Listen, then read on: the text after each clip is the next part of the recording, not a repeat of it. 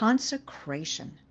Since 2021 began, I've worked my way through Genesis and all of its new beginning moments and have now entered Exodus, a book that may seem to mean leaving, but it too is filled with many new beginnings, like the enslavement of the Israelites, the calling of Moses, and God's miraculous work of liberating his people from their captivity.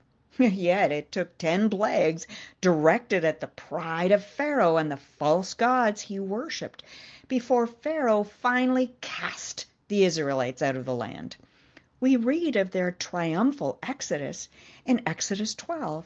It was on the last day of the 430th year that all the Lord's forces left the land.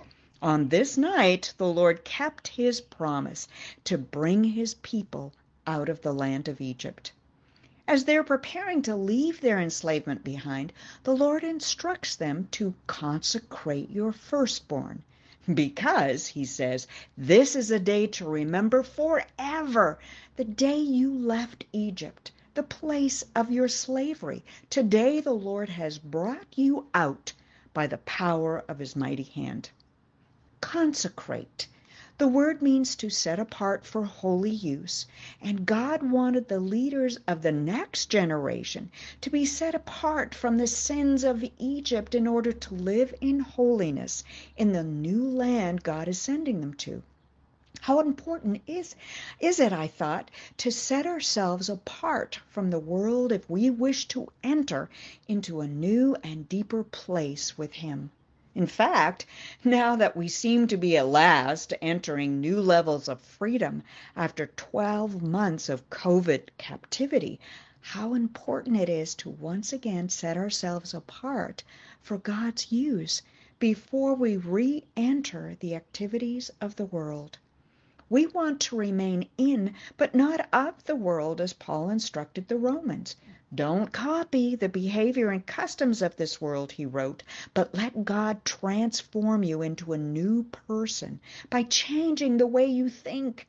Then you will know, learn to know God's will for you, which is good and pleasing and perfect. Our church is commencing the 21 day Daniel fast next week. We'll conclude on Good Friday with a Seder led by a friend from Jews for Jesus. In the past, my husband and I have seen God do amazing wonders when we've participated in the Daniel fast and excitedly anticipate another season of wonders. Thus, how appropriate it is to study about consecration before we begin. After all, God had Moses prepare the people before they began their journey into the promised land, and Joshua later instructed them to consecrate yourself, for tomorrow the Lord will do wonders among you. When finally the children of Israel prepared to enter the land 40 years on. Formally speaking, consecrate means to make or declare sacred, to dedicate formally for divine service. Clearly, though, God is not indicating that only pastors or priests should be consecrated. When he instructed the entire nation of Israel to consecrate themselves before they entered the promised land. In Scripture, consecration means the separation of oneself from things that are unclean, especially anything that would contaminate one's relationship with a perfect God. Consecration is connected to the concepts of purity, holiness, and sanctification. Given that the people of Israel had spent generations in a land steeped with false gods and may even have worshipped these deities, God wanted them to symbolically purify their hearts and minds by physically purifying their bodies. We read this in Exodus 19 when the Lord instructs Moses, Go down and prepare the people for my arrival. Get that? God's arrival. Consecrate them today and tomorrow and have them wash their clothing. So Moses went down to the people. He consecrated them for worship and they washed their clothes. They had already walked through the Red Sea, albeit on dry ground, but it too was a representation of baptism, a washing away of the old life and a rising into the new life, free from the captivity of sin and liberated into a life dedicated to Christ.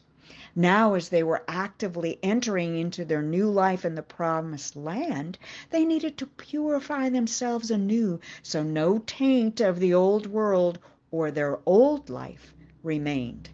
King David did the same after confessing his sin of adultery with Bathsheba. He bathed and changed his clothes before he worshiped the Lord.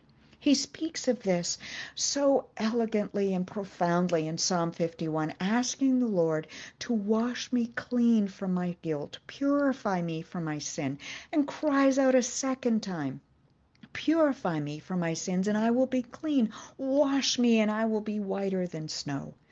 Paul instructs the Colossians in a similar manner, saying, So put to death the sinful earthly things lurking within you have nothing to do with sexual immorality, impurity, lust, and evil desires. You used to do these things when your life was still part of this world. Now put on your new nature and be renewed as you learn to know your Creator and become like Him. He even went on to tell them how to clothe themselves for this new life.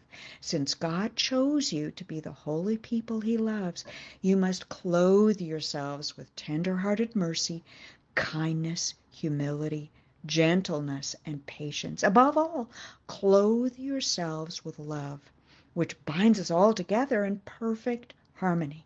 So this new clothes, this washing that they talk about, is this symbolic act of consecration. In fact, the New Testament has numerous references of casting aside the old life.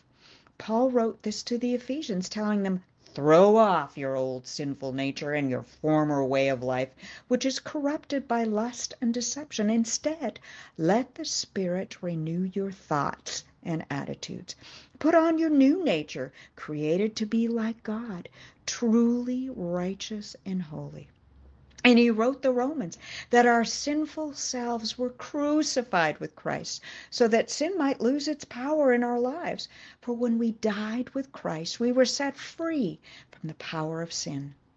And to the Corinthians, he explained it this way This means that anyone who belongs to Christ has become a new person. The old life is gone, a new life has begun. He's even more explicit in the next chapter, declaring that we are the temple of the living God, as God lives in us. But for that to be true, we must separate ourselves from worldly practices, and then God will welcome us and be our Father, and we will be His sons and daughters.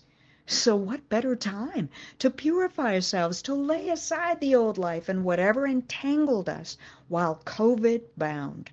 Thrust off or discard those things that may have clung to us and tripped us up in order that we may enter the new life God has for us as freedom comes. what better way than to consecrate ourselves anew to following and serving Christ?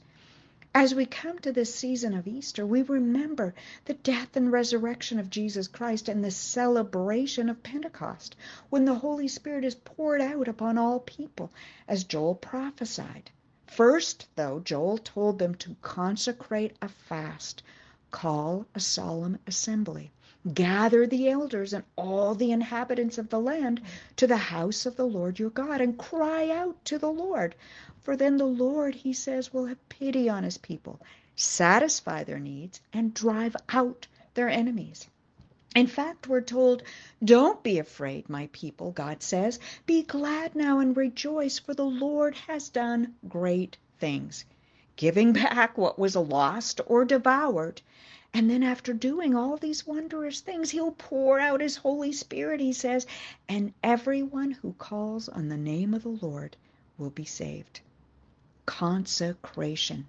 It is at the heart of a believer's life.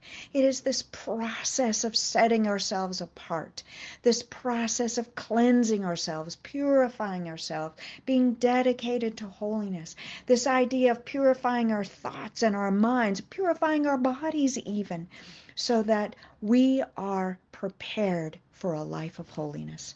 So today, let us dedicate ourselves anew to serving the Lord and rejoice in His glorious goodness as He tells us in Joel. We need to set ourselves apart for divine service in order to see the wonders that He's ordained, for we truly, beloved, haven't seen anything yet. So let's be ready for when the bridegroom comes for us. Let's be ready for this new life that's ahead of us now so that we are prepared to tell others about Jesus so that they too can call upon the name of the Lord and be saved. God bless you, beloved. God bless you.